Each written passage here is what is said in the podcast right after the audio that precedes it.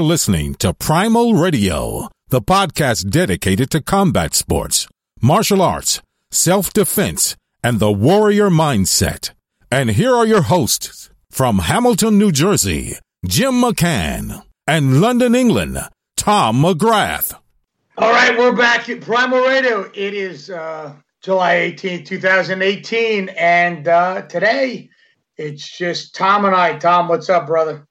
Um, oh, I've had a stressful day, man, but uh, it's great to be on the show. oh, it is. Well, I've been waiting for this show because um, you know you were gone for goddamn a month in uh, the Philippines, and then when as soon as you came back, we had Dennis Blue, and that was a great show. And Dennis is. Uh, oh, by the way, so how did how did the JKD? Uh, what was it called? Was there something? There was a, a theme to it. It was just Dennis the Dennis Blue seminar. There was nothing. There, no no super duper name, but.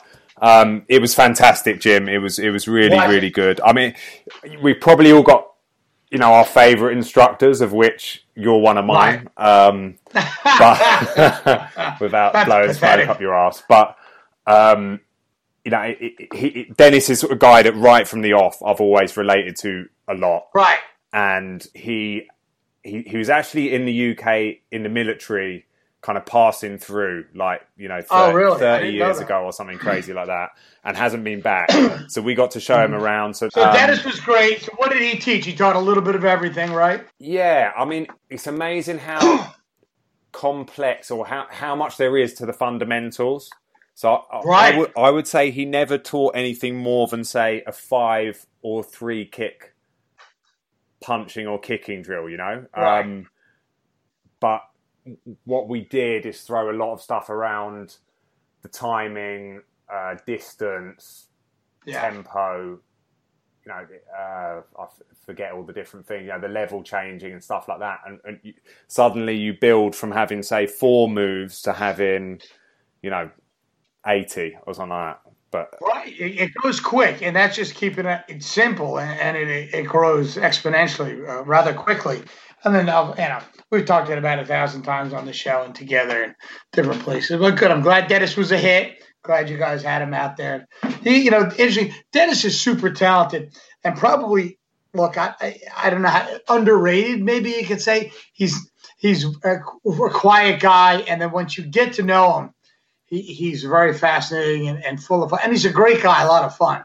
But uh, but he doesn't get out there as much as uh, he probably should be. Or we like to have him out there. But and he's working on re kind of fabbing the Wednesday night group, and he's got other projects out there. So hopefully that stuff will be out yeah. soon. So, yeah. but anyway, I want to touch on a few other things, and then I want to get to your trip in the Philippines. But I want to kind of cover some shorter topics first. One, excuse me, was this past weekend. We had uh, the catch the catch seminar um, and the catch world championships at primal gym. So what does this mean? So so it was an entire weekend of catch wrestling. So during the day we had the billy robinson classic catch wrestling tournament. So essentially it's not unlike a brazilian jiu-jitsu tournament uh, but there are five minute rounds. It would be three five minute rounds you only can win by a pin or a um, uh, concession, meaning they tap out. You have to win two out of three times. If it goes all three rounds and no one's winning, it goes to sudden death or whatever victory that might be. Not unlike football, you know, when you score in the last one, then you win the game here in the U.S. But um, that was excellent. Really good talent. Wasn't large, but it was very competitive. Really enjoyed it. We had several of our guys, of course, medal, which is great. Now that night we had the Catch Wrestling World Championships. And uh, catch is actually an English thing. Surprisingly, it's not very big over there, right? Tom, you hardly ever That's heard right. of it. Yeah. Right. but so the, so we had that. We had eight world class competitors. Another uh, one of the guys who came over, he didn't compete. Chris Cross. I guess he's from uh, Northern England. He's Scottish, I guess. Uh, you know, but um, great guy. He did the seminar with me on Sunday. But these guys got in the ring, the same rules. Now, one guy, Kieran, uh, who won the entire tournament. So you fight, there's, you know, you fight, start with eight and you work down. So you have to fight three times in the night, I guess, to win the whole thing. He fought a total of 60 minutes. Every he was 180 pounds. Every guy he fought outweighed him, shit, by 40, 50, 60 pounds. Um, and and he was a hell of a competitor. He even broke his arm at the last round and kept fighting. Um, you know, it's a real niche thing. It's wrestling. You can see why it's not necessarily popular with the the masses outside the people who do BJJ and catch. But it was fantastic. We had a nice crowd there, um, and you know, I was the MC announcing everybody, and my my partner Dave was the, the ref. But I, I want to give a thanks to Joel Bain from Snake Pit USA and all the people who attended, and, and of course uh, the competitors. Now, what's kind of interesting about that is the last time the catch had a world champion uh, chip was 1908. Uh, after that, boxing kind of took over and catch wrestling kind of became pro wrestling at whatever level it was. so the it, so the interesting thing I thought was that in 100 years from now, 50 years from now, there's going to be a book in an antique bookstore, Dusty on the cover, and some kid or will be interested in the history of catch wrestling. And when they open that book and it, bring it out, and it tells about the history of catch wrestling and, and its flu- influence on combat martial arts, Primal Gym, Jim McCann, Joel Bain will be in that book long after I'm gone. So it's kind of a weird legacy thing, which I didn't think about. It, that's kind of odd, don't you think? I, th- I think that's fantastic. Um, yeah, it was by accident. I wish I said I planned it, but uh, I didn't realize that. That kind of hit me. I was like, wow, you know, uh, right. It, and so you were going to say what time? I apologize well, for interrupting. I, I, know you. You know, you're very close friends with Joel. You're very close friends with John Potenza, and th- those right. guys, I guess, have been champions for that martial art. And um, we've right. had both of them on the show for anyone that wants to go back and listen to it. Right. But, um, yeah, it's it's not it's not certainly over here. It's not a widely known known um, martial art, and right. I think even in the US, it's somewhat. Um, it hasn't hasn't got you know quite the same following as right. what you'd see right. as high school wrestling or the or the pro wrestling, which I'm not a big fan of, but I know you love. it's real. um, but anyway, you're right. So anyway, thought that was kind of a neat thing, and these and it will never, in my opinion, you know, get to the heights of Brazilian Jiu Jitsu. It's very competitive. It's a great thing to add to your thing if you happen to find someone who really knows it. Just a different twist on things. But anyway, I was pretty excited about that. And then Sunday, I got to teach a seminar with Chris Cross, who's a he uh, runs a legit pro wrestling out of the UK. Great, great grappler. And it was interesting with some of these other experts that you got, you got to talk to.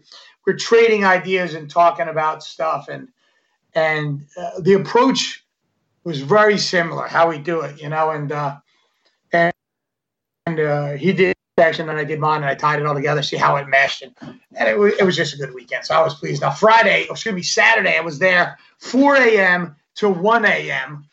I went home. Uh, the only thing I ate all day was it was odd combination. I had one pretzel. Uh, in the afternoon, and when I got home at one in the morning, I had sushi. Had. What a comment! That's all I ate then I got back to the gym at four in the morning on Sunday and left at five in the afternoon. Uh, so that's what it takes to do all this stuff. It's uh, it's um, I don't know, it's it's it's a lot of work, but I love it and it's worth it. You know, hopefully one day, one day I'll I'll make a penny doing it, or, you know, a decent living. But anyway, let me hit this rest of the shit and, then we'll get to it. Just, just two questions on that. Yes. One yes. is, how was it as a spectator you know, as a spectacle, was it something right. that you think you think guys could watch and really get something out of? Do you think it's is it and is it something you're going to keep keep doing um, yeah. year after year? Here's a challenge. It's very niche. You know, um, you really have to know what's going on because grappling, in and of itself, wrestling, collegiate wrestling, Olympic wrestling, it's really not a fan favorite. I think even they tried to get rid of wrestling in the Olympics a couple years ago, but it was one of the original sports. Um, it's never had huge, uh, huge, uh, you know, fan base. It's not on the sports networks. You never hear about anybody. You have to be kind of a part of that culture, you know, to be a part of it. Um, it, so the people who attended it were obviously into it. It was very entertaining if you kind of knew what was going on and were interested in it. If you were someone from outside of that world, I, maybe you could appreciate the athleticism and the and, and, the game of chess that they were playing because you know you move one inch one way or an inch the other way, it could change the whole entire game. Uh, the submissions, everything were, was done was basics, just done really well. And another thing that came out, which I already knew, we talked about it, was the conditioning of the athletes. These guys were in great shape. The guy who won fought an hour. I challenge anyone on the planet. You wrestle, you know, three or four of the people for one hour straight. Will outweigh you. It's not easy. So, eh, you know, the condition was second to none. So when I have my other athletes, boxers, which I gave a lecture last night, that condition is paramount. Saying the average guy who does martial arts or whatever needs to be at that level. That level is very hard to achieve. But you got to have some level of physical fitness. This bullshit that you, you can wield the knife or uh, twirl a stick or you know you know a finger jab and you're going to be okay. It may work, but if you go against someone who's sort of fit, maybe they're a football player, a rugby player, they might just stomp your ass, you know, because their size, strength, speed, and athletic ability. But uh, but so, anyways, going back to it, yeah, you got to kind of be a fan of it. It's very, it's me and my, you know, five friends in our nerdy group is pretty much that's who's in it. So we will do it again next year, though. Cool, cool. Did I go on too long, Tom? nah, never, never, never. Listen, I got a lot to fucking say. That's all next week, Mick Thornton is doing a uh, CQC seminar, Primal Gym. I will not be there, but Nick, Mick, whatever, Mick Thornton will be there for like four hours. It's 30 bucks. It's worth going. Mick's a great, great teacher. Be a lot of good stuff. I will at the same time be in Delaware with Hock Hochheim at Cornerstone Martial Arts. August 11th, our next fight. Boy, this is a whole story. We got to get to you though. Uh, August 11th, we'll be having our fight at the Claridge Hotel in Atlantic City. We had to switch venues. That is a long story. I want to get to you, Tom. It's all about you. So, but I'll hit on that again. But that's a great venue. If you want tickets, you need to get hit me up quickly. Uh, at uh, you know, find me on Facebook at uh, primalgymnj.com, um, primalfightpromotions.com, uh, the original primalradio.com, which site still in works, and then of course we got a bunch of other shit. It doesn't matter right now. Okay. Do you think I said enough time? I did enough self promotion. I think so. Yeah, definitely. Like that. Well, you sure? I mean, but there is a ton of stuff that you know we do, and I have to get out there. I have to talk about. It. After all, this is our show, and uh, it's interesting. I had a conversation with uh, someone the other day, and they talked about, you know, you know, how did you, how did you decide or pick who how did I pick you as a co-host? was that appointed one? Was this one of the people that gave me some bad fan mail last week? No, I didn't. First of all, I didn't say there was bad fan mail. I just said there were fan mail. That's interesting how your mind works. You, you, be, you implied that they were preferring it without uh, me. That's that what you implied. no, well, I, I don't. no, but it was just a. It was like, well, how did you do that? Right? Did, did we ever have this discussion, Tom? Uh, no, no, no, no. I think we were saving it for this show. We were. I didn't know that. Well, you should let me in on those notes. but so yeah, so um, and I was just interested. I just said, like in in my little crazy mind, um, I knew that it would be a real good matchup just by conversations we've had over the years. Uh, you seem to enjoy conversation, and I just thought it was a. It was more quite honestly. There was no uh, resume that had to be filled out. I just had to know that this was someone that I could sit down and get across that we were having, like we talked about, having a pint and yeah. just bullshitting and having a good time yeah. with whoever we're talking about, whatever we're talking about. Um, and I, that's how I knew it. So it was really a gut thing. It was interesting. And for me in my world, every time I don't listen to my gut, I'm wrong.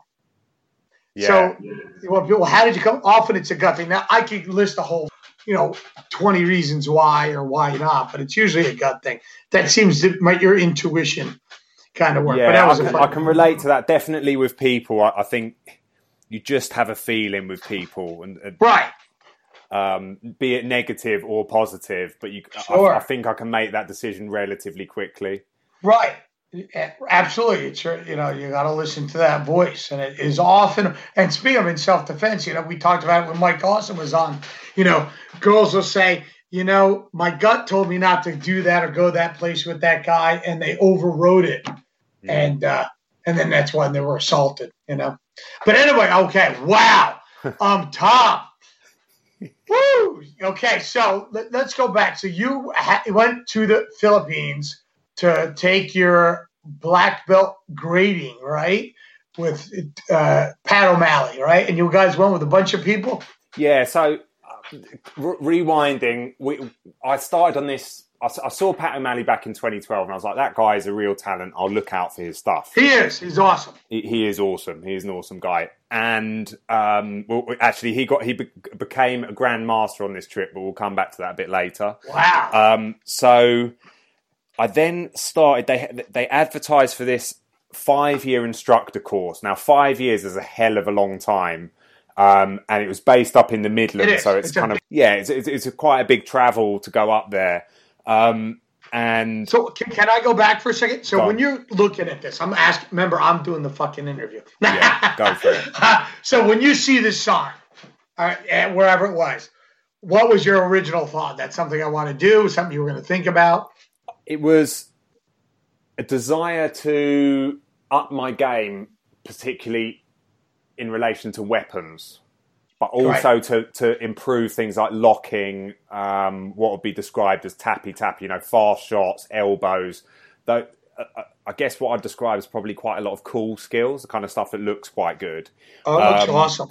Right. And the course, yeah, it was, it was it was a big commitment. But what, when I spoke to a guy called Cam about it, he he was like, "Look, at the end of each year, you're going to be qualified to teach up to that belt. So at the end of the first year, I'd be qualified to teach up to green belt."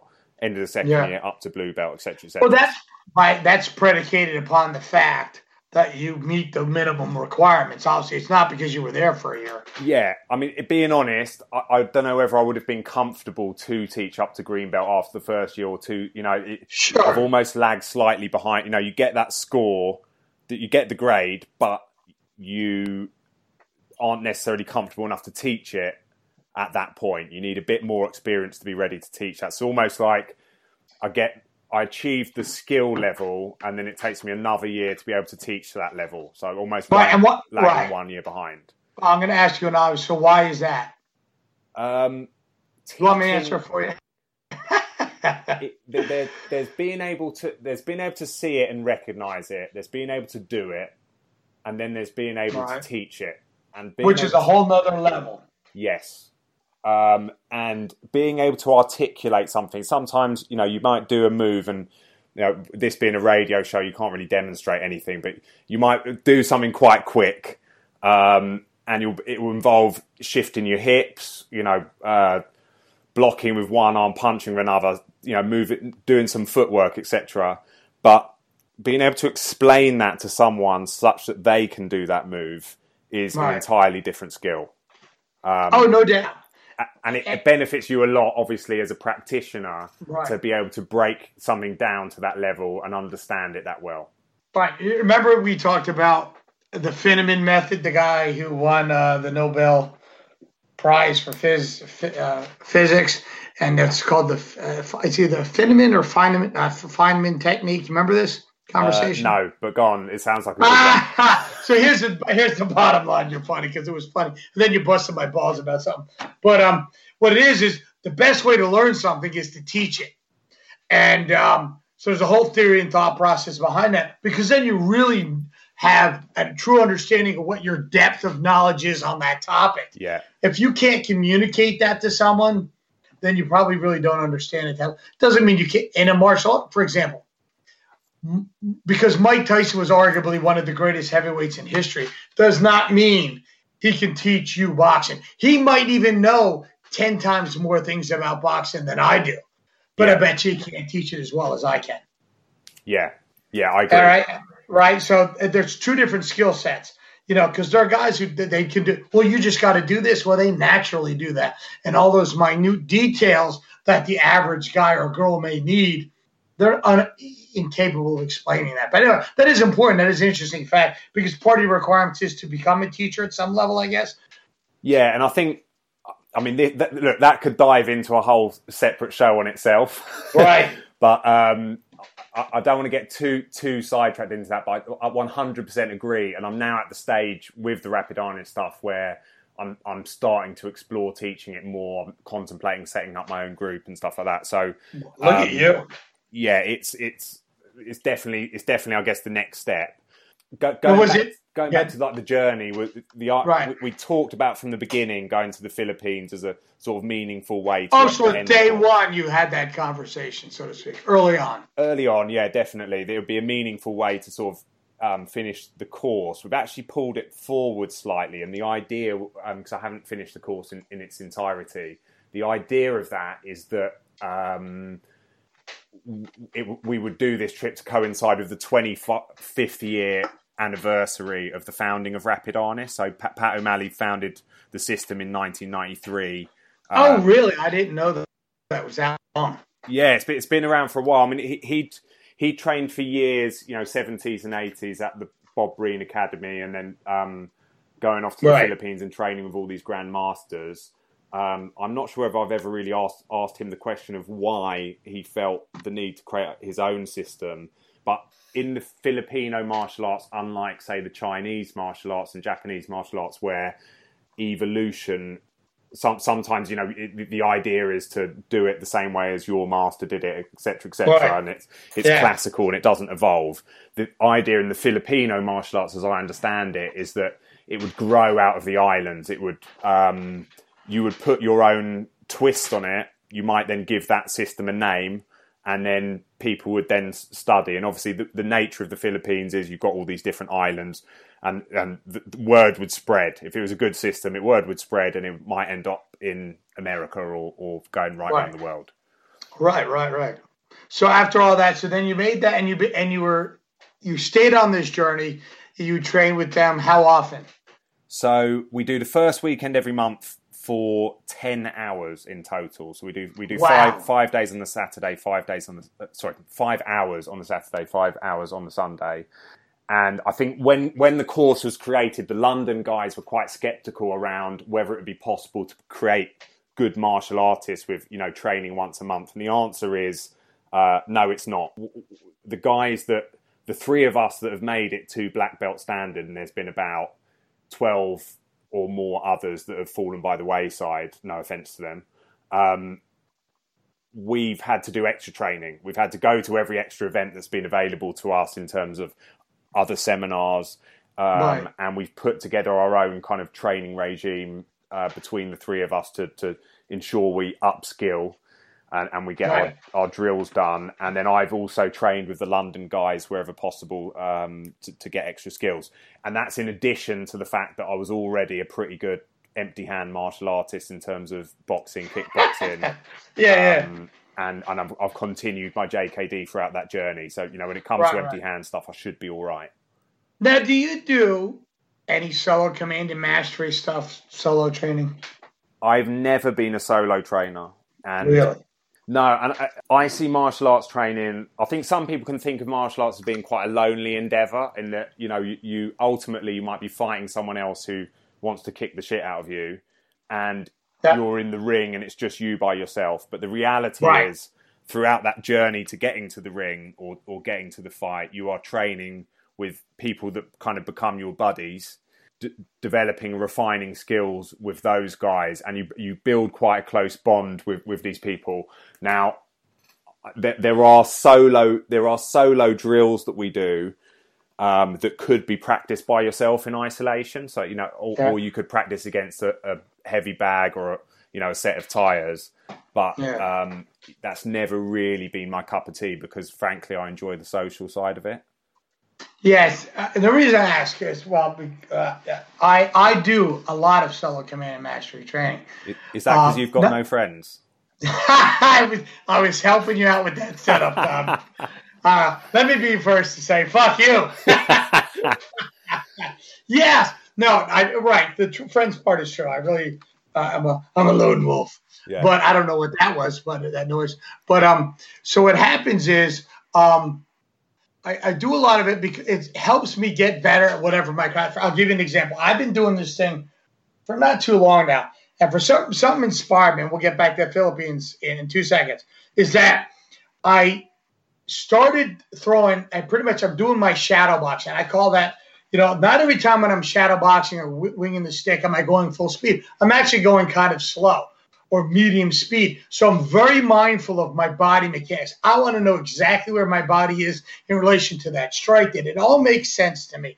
So I started going, like I said, slow. So I did every punch, kick, knee, elbow, standing, kneeling on the ground, hand, uh, uh, combative strikes, the palm strikes, the straight lead, the shin knee kick, the hit and retract strikes, the full strikes, the punyo, uh, the, the pummel strike, the stab strike with the stick, both left hand and right hand, right? Yeah. On the ground, the shrimp in the bridge, and you got the idea, right? Yeah, yeah. Two and a half hours, three hours later, I finish, right? Nonstop, no breaks.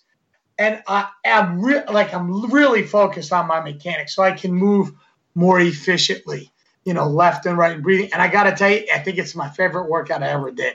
I'm dripping wet, and for me, anyway, I get a lot of benefits from that. It doesn't mean, of course, I kill it all the time. You know, I sparred, bet you 20 rounds yesterday. But, um, and plus other training. But anyway, I do enjoy that. And also the reason for that at some other level is not every time do you have someone to play with.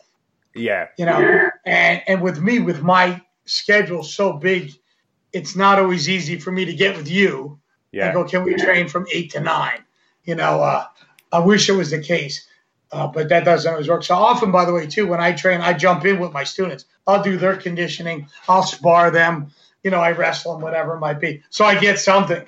yeah, yeah. But I do. I enjoy, you know, fucking other guys up when I'm training with them. Relatively speaking, you know, I do enjoy the aspect. But there, there is that need for. It. But anyway, that was it. So going there when you went, did you guys have a huge group that went so, to the so, Philippines? So, so, there was 15 of us. Um, That's a good number. Yeah, real impressive to go quite so far. Uh, you know, from the UK, right. it really is very far. How long? Uh, how long was the flight? Uh, oh God, about. I mean, you you you touched down in Dubai. I mean, that, that bit's like something like seven hours, and then the next bit's like eleven hours. So it's, it's about eighteen hours with a break. You know and that wow. was pretty, how, pretty, good. How was the plane ride? Did no turbulence? It was smooth. It was cool. a gigantic. Yeah, it was cool. I watched films, slept. I, am I'm pretty good in that. I can you know sleep on these trips over. There was a lot right. of kind of banter and fun on the way over um, with the guys. Um, right. Yeah. Was there of, drinking? Was there drinking on the plane? there was a bit. I, I didn't really go for it, but a couple of the guys mm. were. Um, we, we, in terms of like the group that went, there was you know probably about five five instructors or um, including Pat um, and Andy, right. who's like this kind of second in command in the system.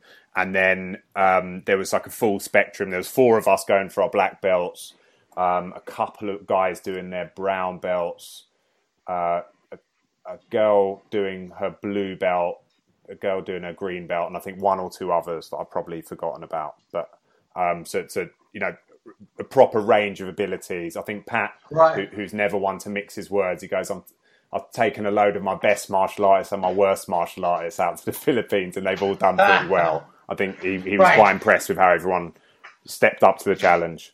Right. You know, I find it interesting that he's been able to create this group uh, or, or, filter out and get such dedicated martial artists. I don't know if it's, you know, like anywhere else on the planet, there people are super dedicated, will show up and do everything in line. But I have found that there's obviously a much larger number who just kind of the expression is stick their toe in the water and kind yeah. of just fiddle around with it. They only kind of go to some things, you know, and, and they only kind of train and they wonder yeah. why they're they are very mediocre. To do this thing is very important. Remember, Floyd Winter, who's a world class grappler, he was the one who taught Randy Couture how to wrestle. Uh, he was the head coach of the Air Force um, wrestling team. Cat. Anyway, so he was at the event we had, and on Sunday prior to the seminar, and I'm getting to what he was talking about. This is a, and this was for the seminar we taught. We had who knows how many people for that seminar, but he was saying, you know, this is a big deal. You showing up on a Sunday on your time, right when you could be with your family and other things to train to get better at your passion. You know, yeah, yeah, and, and that's really true. So those people who go to those seminars, let alone the fucking Philippines, to yeah. do this, that's a higher level of dedication. It's a huge level. The financial aspect, going to the Philippines when it's 200 degrees and swinging a stick at some guy's head, um, that's a big deal. You know, yeah. so chances are all those people will get to that level. And this not only does in martial arts, it transcends the martial arts to your real, uh, to to the real world, I guess. So I think so. Yeah, I, I, I, totally agree. I mean, by the time I finish this course, I would have spent probably twenty thousand pounds on doing the Arnis stuff, and that that's a little bit of training, a lot of traveling, buying weapons um, and the, the, associated drinking and all that kind of thing that goes with it. And then JKD's probably 30,000. So let's call it 50,000 total. Right. Um, JKD, I've been doing a lot longer. Um, sure. And I think I've made 200 pounds. So what nice investment. Yeah, yeah. It's, it, it, you know, it's, it's a, it's, a, it's a passion and I give up so much of my time to do it. Right. Right, and what you what you get in return for it is, you know, uh, that just as a person, your development, your spirit, your soul, you know, and the physical attributes, the friends you've made, uh, these experiences that you've had as a direct result of it is invaluable. Yeah. What price tag can you put on spending the afternoon with me? yeah, I agree. I agree. I mean, it's priceless. I agree. I mean, uh, I, I, went. I actually went to the Philippines back in 2008, which was. Oh, I didn't. I did. I did a very long, about six months of traveling. I, I, lost my job. I did a thing called the Mongol Rally, where you like get an old car and drive to Mongolia. And then because I'd lost my job, I cancelled my flights home and just went around Asia. And in the Philippines, I had quite a shallow experience. You know, I flew into Manila. I went off to Boracay, yeah. which is a big tourist destination. I did some diving there and I probably hung out and drunk with some other travellers. This was a very different experience in that sure. I got to hang out with the locals and train with the locals, and there is a bond that you build up with people, as I kind of referred to before, through right. training, through fighting them, for whatever it might be. And uh, I, definitely I feel a lot more connected to the Philippines as a country than what I did last time. You know, I, I can't wait to go back there. We're, we're going to go back in January 2012, uh, 2020. Sorry. 2012, that would be a good trip. yeah, yeah, Back to the Future. right, that's funny. Oh, that's great. So, um, what? So what? In, in, what? What's involved in, uh, in the grading that you're doing? Uh, by the way, you're grading. Dude, the guy or girl doing the blue belt or brown belt, are they essentially doing the same thing, and you're just expected to do it at a different level, or are they doing something completely different? So, so the rapid Arnis grading, and, and, and, don't get me wrong, I haven't done hundreds of grading systems, and I can't compare and contrast how we operate right. versus a lot of other systems. Um, but in my opinion, and and in uh, some other people who've done a lot of other martial art, art, arts, um, they feel it's the toughest grading they've done. So it's a three day grading, and it's always three days every year. Um, the first day is entirely technical, um, and they they will ask the more senior grades to do some teaching. But what they'll do is they'll ask, they'll challenge you by uh, maybe getting you to teach the thing that you're least comfortable with, and that was certainly what they did with me. The second day is technical, but sometimes a mixture, the higher level technical stuff, and sometimes a mixture with a bit of fighting as well. Now, this this year, perhaps because of the heat, we didn't really do any fighting on that day, but we went through all the drills in the syllabus, which is you know, long stick, double stick, single stick, knife, double knife, various empty hand drills, etc., etc. And there's a there's a lot of them. They're, they're kind of uh, flow drills, sinawali, so double stick drills, where you know performing patterns. And for the higher grades, the expectation is that you'll perform them with a level of technique, aggression, control uh, that's you know, really, really, I guess, looks very much like you're fighting. You know, looks like you're trying to take someone's head off, but sure. you've got the control not to do so. And then the final day is fighting, um, and we did about well, at least fifteen rounds of uh, of ground fighting, which which isn't isn't my strength. Um, it's not something so much you're graded on in terms of you know, it, it, you're not going to fail your black belt because you weren't a great grappler because it's not essential to the system. But they want to see that you've got some ability to hold off or, or submit your opponent and that you're willing to go and get stuck in and do round after round of fighting. So we kind of did a round robin for everyone in the room, and then the senior guys kind of carried on um, doing a bit more of that. We then was your we- was your weapons ground fighting or you just empty? No, hand? this was this was um, empty hand. Yeah. Gotcha. thereafter we did uh, boxing. So um, I you get divided into like the heavyweights and the lightweights. I'm always in the heavyweight category, unfortunately. and then uh, box, we we kind of box everyone, um, kind of round robin style, and then then we moved. Then we did some kickboxing, which was in terms of the kicking was relatively light because none of us had bought like say kicking shields, but sure. um, it wasn't too hardcore. And then in the afternoon, we moved on to the stick fighting and what we call the Black Eagle. So the, the stick fighting on this occasion, we would we'd normally have done single stick, double stick, which would mostly been padded stick, um, and maybe some long stick with again with a padded stick. Um, what we did instead this time is we did their format, which is WEKAF sparring, where you wear body armor, you um, have a stick and uh, stick and helmet, and um, some light gloves, and we fought the Philippine national team. Um, wow! So we How all, was that? Uh, it was good actually. I mean, I, would never worn I'd never worn that outfit, um, the the body armor and right. and that I guess that took a tiny bit of getting used to. But I watched the video back sure. of me fighting this guy who's who's their kind of best fighter. He's he's he'd grown up in America, so he, a lot of the Filipinos are quite small, but he he was kind of more like my size. Oh, and oh, wow. when I watched the video, you know, I, I was moving around well, I was very happy with how I was moving around. You know, I was cutting angles. I was putting some good hits on him. Do you think that came because of your boxing? No, I think from JKD I get the range, but when when I'm doing the JKD stuff, I would be mostly working along the line. And the reason I took up boxing was so I would take up better angles. But what the Filipino stuff has, has really enhanced me in that aspect that um, I'm kind of cutting off in what they call like the male female triangle. So you're, you're yeah. cutting off angles and working around them. Now, if I was a better boxing, I'd cre- boxer, I'd credit boxing for giving me that. But I think the right answer is really I've got that from the FMA.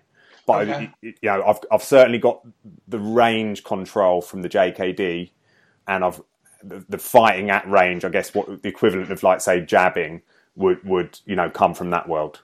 Sure, sure, sure. So the Black Eagle's the final thing we do, and Pat O'Malley with a guy called uh, what's his name, Simon. Why have I forgotten his name? I will come back to that. Anyway, he created this thing called the Black Eagle Society, and Simon Wells. Um, the Black Eagle Society was basically some crazy guys, and they go and fight in the woods around London, and there was no rules. There was no winner or no loser, but you um, you could do whatever you wanted. You would fight with a helmet and gloves, and you would fight for as long as they sort of saw fit. So gotcha. the fight that I had was, I think, about two minutes long, but which is, by the way, forever. yes, um, with, with, with with a live stick where you know if it hits you on your flesh in any in or on oh, bone, yeah. it really you know it really does hurt a lot. Um, but if if the fight sort of I guess goes into a ground fight or gets a bit boring, they'd let that extend, so it might end up being a five minute fight. But what what they want to oh. see is something very aggressive. See, see some see some skills. Hope ideally using the stick. I mean, I ended up punching and kneeing a lot, but yeah, uh, they want to see some stick skills. No, no, absolutely. So after the three days of training, how how does it go about you actually getting they, black belt? They kind of line up and give you a, a presentation. They let they left me to the end, which I, I, guess was to sort of scare you into thinking maybe you hadn't passed. But um, oh, you want to so hang on. So you're standing in line with the other 15 people, right? Yeah. And you really, at, at some level, did you know you did good, or did, were there a lot of doubts? Yeah, I no, I knew I'd done well, and and what, what the guys say is like you know you have your black belt and then you're seeing your black belt, and um, that one or the other will usually go badly for you. This right. one went well for me. The, the, they made me teach a drill called uh, Totsada Lagada, which kind of means um, or cut and thrust. I think it means something like that. But um, it's it's a drill that I'm still not 100% comfortable with. I'm certainly not comfortable with teaching it. So that was one issue that I had. And then there was another bit that I was struggling to get. And when it came to the right time when I needed to get it, I got it right, which was wow, doing five count, six count versus four count. But in general, the grading went well. The things that I'm not great on, you know, I know they they're going to need a bit more work and a bit more refinement for next year, which is the what they call the senior black or the red belt, which is at at that level. So, here, so here's the thing. I've I've struggled to explain this to some people before, but they've got this junior black and the senior black, and the idea right. is is like, look, one, we're going to pass you with your black belt, but we want you to come back and do it again, and that really kind of double checks that you've got everything, you've nailed everything down. So in That's terms, pretty of, ingenious, sure yeah, I won't be expected to do anything more next year, but I'll be expected to do it better. I'll be certainly well, expected sure. to teach it better, and, and, this year should be a big year for me getting teaching experience. Right. So here, and that's brilliant uh, that he has that because what happens is people get that's their goal. They get their black belt, whatever their respective art, and they cease to continue to learn and improve. I've yeah. got it. What has happened here especially with the Korean martial arts, and it's happening in other ones, but I'm just using as an example, is that, you know, the originally with the hardcore old school karate, Korean Okinawa and stuff that came to the US, probably the UK after Korean War and stuff like that, is was, was real hardcore and pretty badass. And then, you know, the one kid does his black belt, it's probably decent, and then he goes up and opens 10 schools and because he had money or whatever, and it's, it's good for money the subsequent generations after that gets watered down and they're not as good. They don't know why they're doing things because there's no. You, once you get it, you're it, and yeah. that's brilliant that you have to go back because you're in, in, in their eyes just a beginner.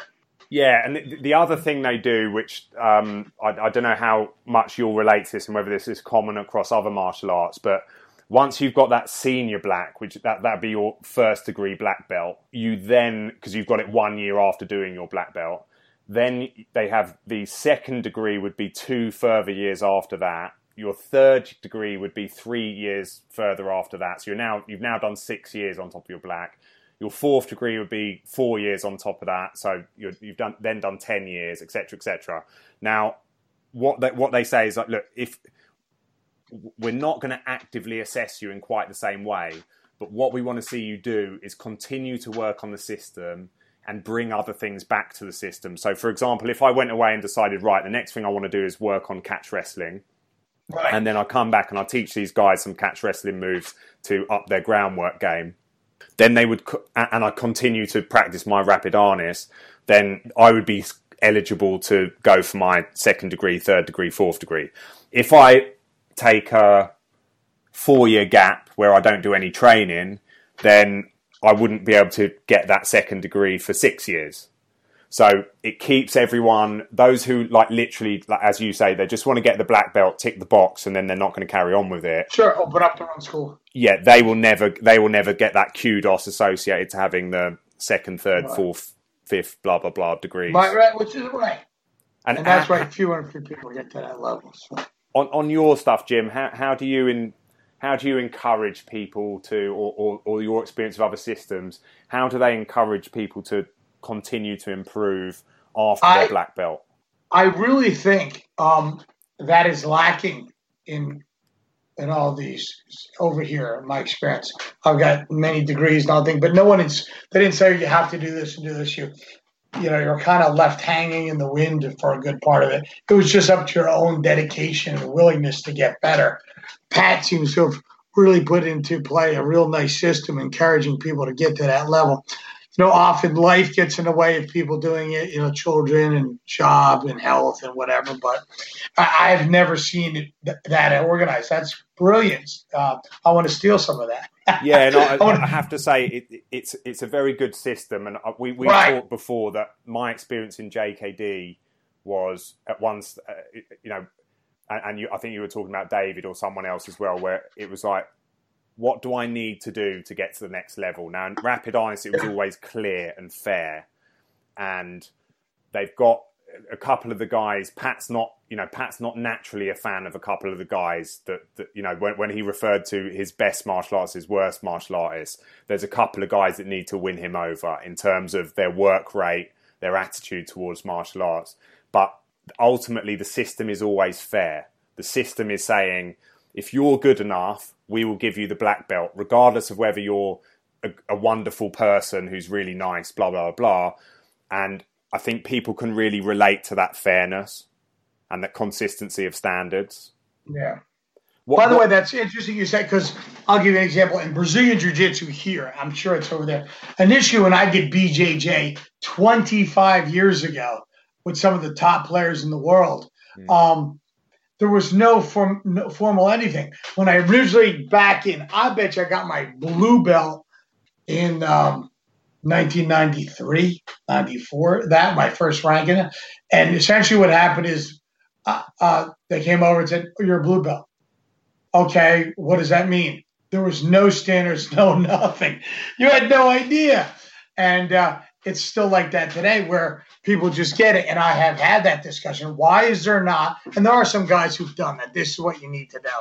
Uh, but there's still a lot of politics involved in and some other things. I'm just using an example because that was just on. I've got two What's observations. Sorry, on, on on that in general, right? So one is right. my understanding of Brazilian jiu-jitsu. Now, maybe it's different between different groups, or certainly yeah, the, the, stuff that my um, friend Paul does over in Ireland is you have to win in order to get your belt, and as you can imagine, the higher you get up, the harder it is to win.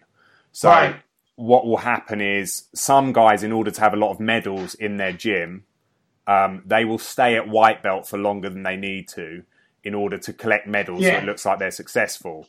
Other right. guys will jump up to blue belt and then they might find it very difficult for a number of years to get up to brown belt. But I, my understanding of Brazilian Jiu Jitsu was that you had to win in order to make make your way up the ranks. However, you're, you're telling me otherwise. Well, no, no. I mean, so what was happening is, you know, how many how many asses can you kick in the, in the gym, and you, you seem to have shown the skill, but there was no test. Yeah, so, so, so that's another that's another interesting one. Now, I, I, one of the martial arts groups that I've that I'm familiar with doesn't have a grading, or a couple, couple of the martial arts groups I'm familiar with, they don't have a grading, and at some stage the instructor will come round and tell you you're good enough. Here's your here's your belt. What Pretty do much. you think right. of that? Uh, you know what? I think you have to, da- you know, right, because there could be someone, by the way, who knows, understands, can explain, and can perform at a pretty decent high level, but they're not physically uh, capable of maybe kicking everybody's ass, you know, so to speak. Maybe they have a condition. Maybe they, so. Is it fair to hold that individual back?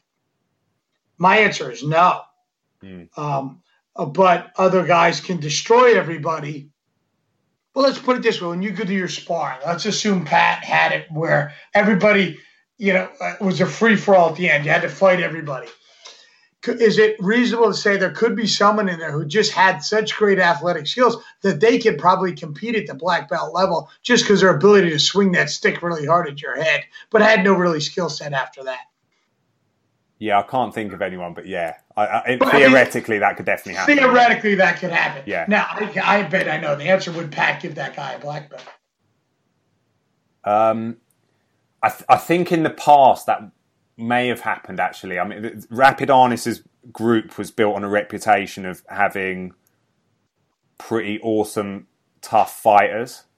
Yeah. Uh, and I think some other groups do look at it and saying, you know, well, look, you, you, you guys are slightly simplifying stuff and doing a kind of principles based approach, whereas we teach a million different moves. Um, therefore, your thing may be inferior. But um, when it came to like tournament fighting, etc., etc., the RA guys would usually win because they're more field tested. They do more, we you know maybe do more sparring, more fighting. Yeah. That said, with Andy Jansen um, sort of as a number two, I think he's upgraded the the quality in terms of the emphasis on the technique over not over fighting because we need both but I think the I would say the technical standards have gone up, and certainly that that gets said at every camp. I don't know whether the black belts of ten years ago uh, would perform as well technically as the black belts of today. Right. So it's probably a healthy combination between the two. Yeah, but I mean, what I found with grading is um, it helps me. Look, everyone wants to be able to, like, say, drive their pass their driving test. They can go and drive that car and they want the certificate. However, whatever test that you do highlights all the stuff that you're weak on. Um, and and I I found the learning process of well I'm not very good at this that and the other to be the most useful aspect because then I know all the stuff that I need to work on the next time. Right, the self awareness. Yeah, one thing I've tried to do over the last few years and I've got better and better at it is try and enjoy the grading, try and have as much fun as I can, do it with a smile on my face, and that's really that's really rewarded me a lot. I think. Yeah, just go, go out and have a good time. Yeah. No, no doubt. Did you guys go to the so you enjoyed going to the Philippines? You met some buddies. Yeah. Made new friends. We so we trained with grandmasters um, almost every day. In that's total, pre- that's pretty amazing. Yeah. Yeah, these guys, they're, they're, the, the skill level's just off off the scale. We we trained with about eight of them.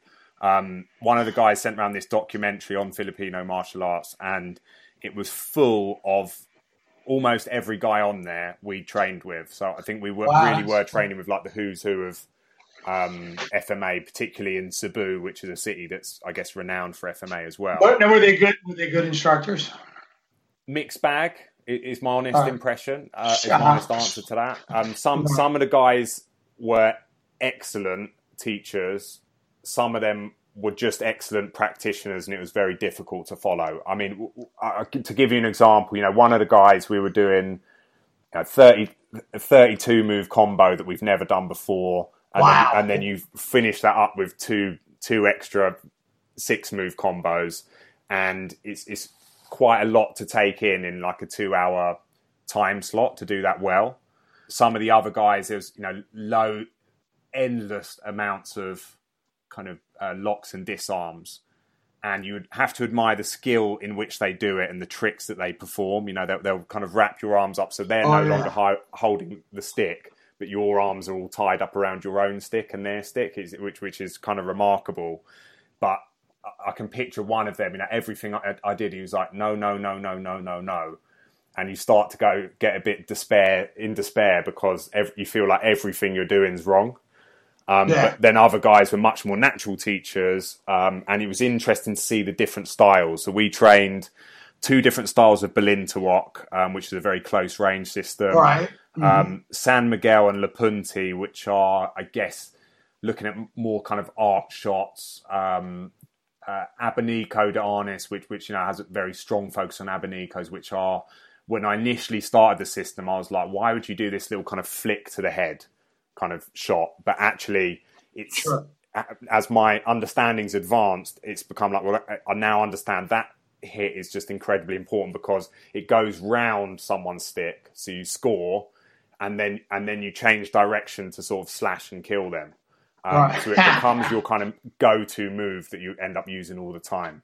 There was a, a few other systems, including like Doce Pares and um, I, I, I, forget. You know, there's just there were just so many of them, but we we got about 10, 10 days or so with with grandmasters, three days of grading, and uh, in total that was forty I, I, personally did 47 hours of training over there. Um, some of the other guys might have done slightly less because they went home earlier, but right. you know, that is that is like doing three months of training. I would say um, with grandmasters. Uh, so so you know could couldn't be better really for my development. Right. No, it's great. It's great. It was interesting. You know, like you know that that dollar bill. We all have talked about it at nauseum. Jesus, you know, going and doing a trip like that and tapping into that knowledge cannot be replicated on fucking YouTube. Um, you know, uh, uh, you need to because they're experiencing the conversation, yeah. in depth knowledge that they provide to you, training with a Jim Dack or a Pat O'Malley and these guys. You know, it, it is uh, priceless, man. Uh, you know, because you just have conversation. And stuff might just come up through that natural conversation, and they give you a little piece of truth hey, this is what I found, this is what I discovered. How do you how do you get that anywhere else? It's not on DVD, it's not on YouTube. You know, uh, that is so important to get to that whatever level you want to achieve. Yeah. And I've you know I've seen it. You know, more and more people not paying for that to do that. It, it like you said, you spent fifty thousand pounds possibly yeah. on training. You know, uh, you know, good lord and people don't. And I get economics can play a big part of it, but usually it's bullshit that plays a big part of it, that they just don't invest in it. You know? Well, well, exactly. I mean, what, what I tend to do is like I build my vacations around training. So, so well, you do. We've where other guys will go to like Spain for three, you know two weeks in the sun. Right. You come to the U.S. and and you you you stay with me for a handful of days, and you go to you know yeah wherever else it might be. You know. So now, okay. So now that you they stand you in line, they held you up to the end, and you were you going fuck? Maybe I didn't pass. no, not not really. I, I, think in, in truth, I knew I'd passed. They gave they gave me good feedback. I think they left they left me to the end because they were kind of highlighting my attitude to the training as being good yeah. in, in, that I'd, I'd done it all with a smile on my face and I'd done it oh, joking around. Whereas right. I've so, gone. So walk me through the. So now they're doing it, and then finally Tom McGrath, and what do they do? As I say, they just did this little high, little bit of highlighting, that you know, a little bit of feedback, and they said, "Look, you you'd done the whole training with a, a, smile on your face. You, you joked around, kind of thing, and I, I, think it was you could tell that I'd enjoyed it. Where maybe um, the other guys that I'd done it with um, had got a little bit frustrated at times. I, I, I didn't have those moments, which which is just pure luck, you know. Like a, uh, right maybe they didn't pick on me at the right time. Maybe the, the drills that I got to do went well for me. But you know, it, it, it was it was a, it was a very successful grading for me. I think. Um, no, that's awesome. Without sounding arrogant, right? Hopefully, and, and, and not, you know, obviously the question like why go to the Philippines, and I think we touched on earlier is the experience, I guess, right? Yeah. The well, whole... I mean, look, you can find. I think there's an argument sometimes when we bring over great instructors from, say, America, and they'll be like, right. "Why do you bother to get great instructor like Jim McCann to come over because we've got great instructors in our own country, like right. the, the, likes of Pat O'Malley. And it's right. not it's not to knock knock people like you. It's it's to, it's it's guys sort of feeding back saying, you know, look, it, it's, it's unnecessary to get people over.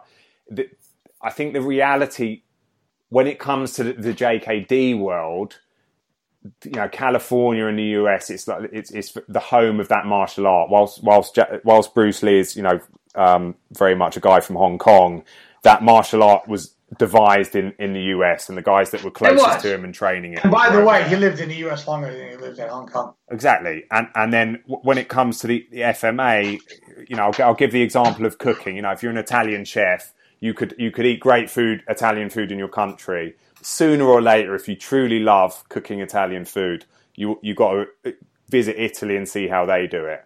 And it, it, it's different. You know, the Philippines, the Filipinos, they're small. They, they, they would get they would get overpowered by our guys. You know, like some of the RA guys are pretty big, um, including myself.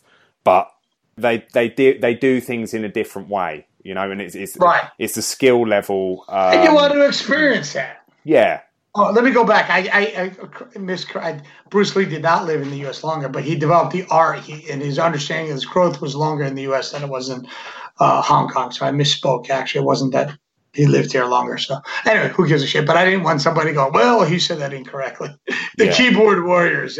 So I wanted to correct it. Well, that's true. I would have paid to do that and gone over and, and and done all that. I think it's invaluable, you know. And, and did you see? Was there a different styles? Could you tell the different approach? I guess uh, you know from the different grandmasters. Yeah, you, you, what you start what you start doing is a compare and contrast with your own system.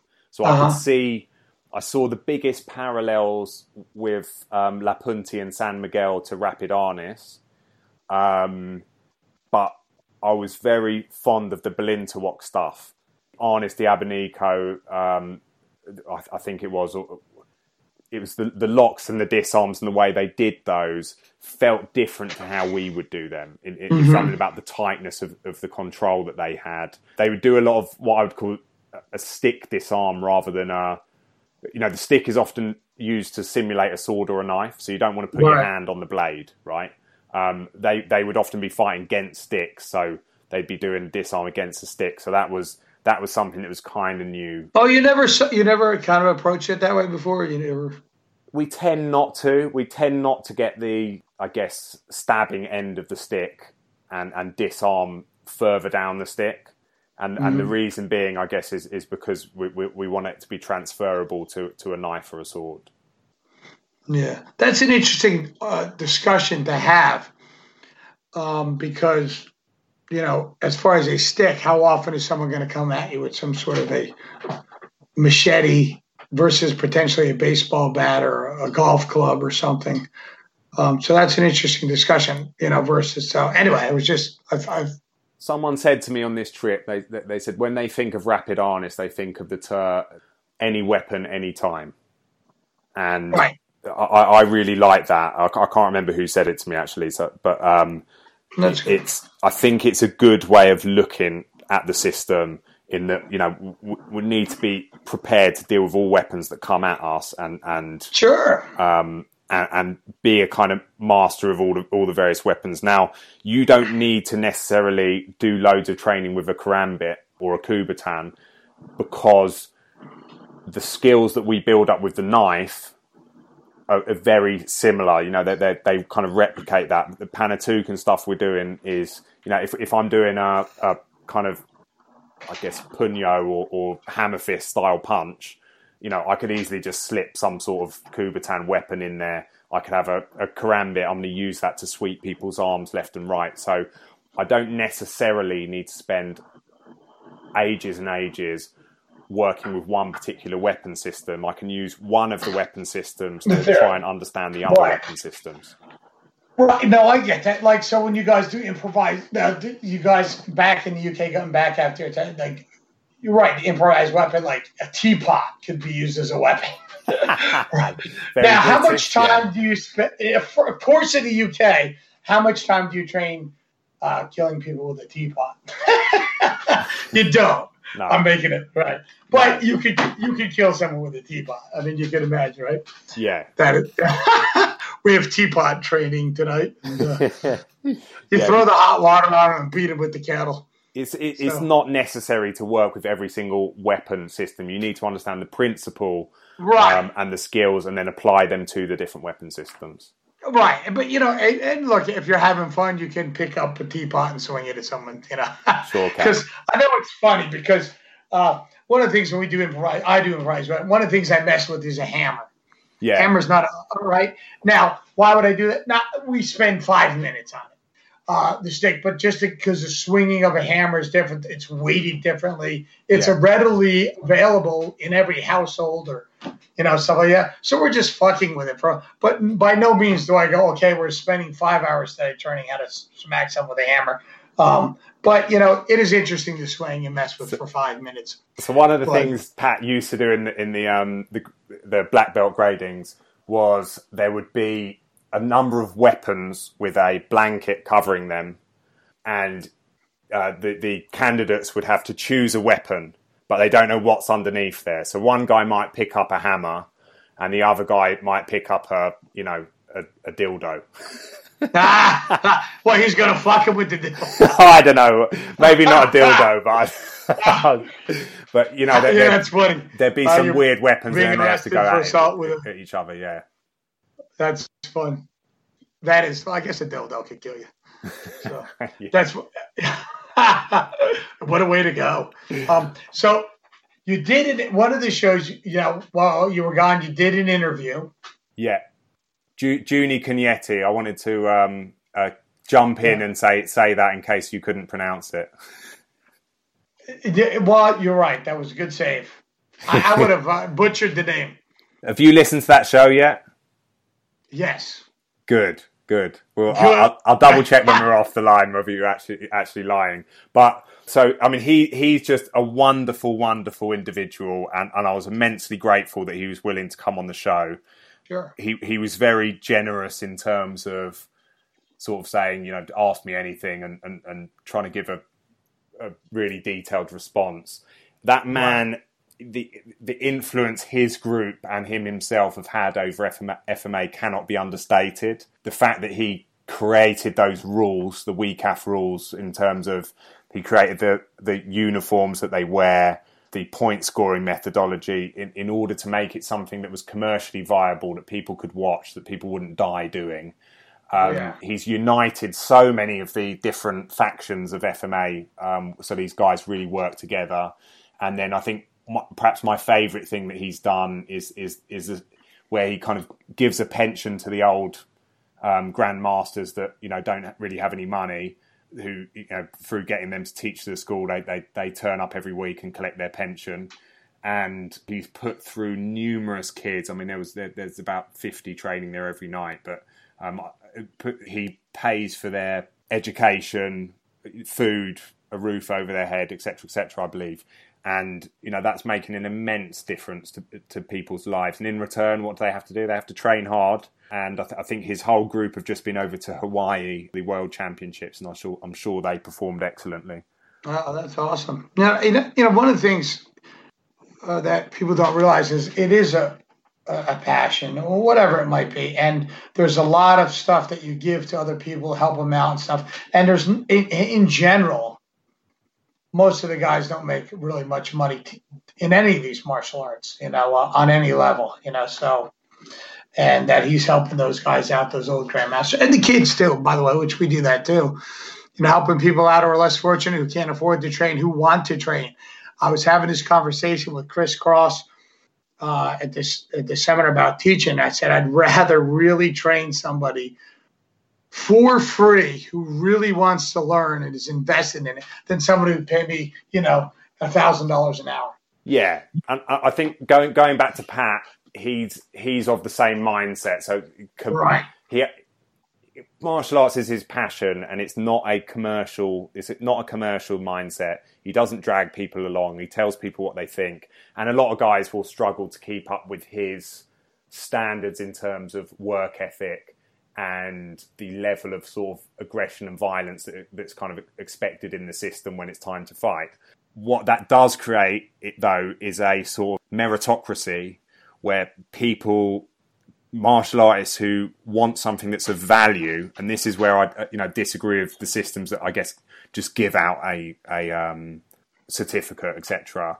You know, these things need to be earned. People feel a sense of pride when they uh, graduate as a U.S. Marine or a you know Navy SEAL or something like that because they've worked hard and they've earned it. There's a, a degree of eliteness that people want to be associated with these achieve, hit that stand and be associated as being a Navy SEAL or a Royal Marine. Um, sure, you know.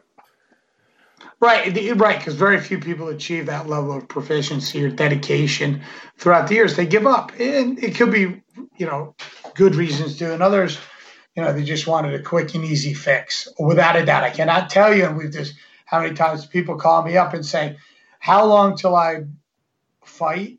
You know, be an MMA fighter or boxer. Uh, how long does it take to, for me to get uh, become a teacher or a black belt? And you know, uh, and I, I can apply at some level. Some of the people are just honest; they just want to know.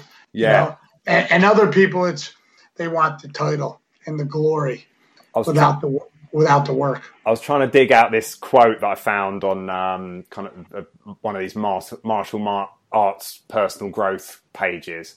And yeah, it, it, was this samurai or something like that, and he's been approached by someone. He goes, "Master, I, I really want to become a." you know, a samurai, how long does it take? And he says, well, probably like five to 10 years or something like that. And the guy goes, but, you know, I'm, I'm going to work really, really hard. Um, and sort of the grandmaster goes, it'll take you 20 years. and then, then he says, but master, I'm, I'm going to work really hard. I'm willing to do anything to make this happen. And, and he says, right, 30 years. And he goes, but why? And he says, well, anyone who's in such a rush could never possibly become a samurai. anyway. Yeah, that's true. That, that look, anyway. Hey, Tom, uh, it's good to have you back. I'm sure the UK welcomed you with open arms. and uh, look, it was it, it, was a great show, man. It was a hell of an experience he had, and uh, we missed having you on the show. And uh, uh, we had did have some fan mail, which we'll have to cover another time. like how much better was the show than when Tom was there? Was it better? Was it worse? You know, who knows? But uh, no, I'm glad to have you back, and and uh, you know, we have a ton of people lined up, and and we'll continue doing the show, maybe even more at a, better pace. But uh, but let me hit a few things. And is there anything outside of that? Is there anything you want to promote? Uh, jkdlondon.com and rapidarnis.com um, right. usual. Great, great place. If you're in the UK, training with those guys are fantastic. number one priority on my things to promote is Primal MMA Fight Night 1 at the Claridge in Atlantic City. Now, this is going to be a sold out show. I think I've already sold shit two thirds of the tickets without even trying it. And the tickets aren't even out online. So this is going to be a big hit, and we have future dates coming. So I'm holding back a few tickets. If you want them, you've got to get a hold of me at primalfightpromotions.com or primalgymnj.com or hit me up on Facebook. You can contact us through our websites. You know, oh, also the original primalradio.com, which is in construction. I've just been so damn busy. We will have all the shows listed with the links to all the various ways you can listen to the show from iTunes to Spreaker to iHeart, whatever that is. So that'll be there for your suggestions and whatever you want. Um, also, I got to set up our emails through there, Tom, for you as well, so uh, so people can get a hold of us. I think that was it. It's been a great show, Tom. What do you think? Yeah, I'm happy. Happy to be back. Uh, love uh, this show. We just need to make it as big as we can. Keep sharing, right. Keep, keep sharing, liking, keep reviewing, all those kind of things. It helps us a lot. No, it really does, and that's important. And we are look. We start out small, and things are getting bigger, bigger, better guests. We do have a, a, a line of people who want to do the show, and also there's ones that we haven't contacted that we would like to be on the show. Um, and uh, and maybe we'll start doing twice a week or something. We'll figure that shit out. But anyway, guys, uh, another great show from Primal Radio. Peace out.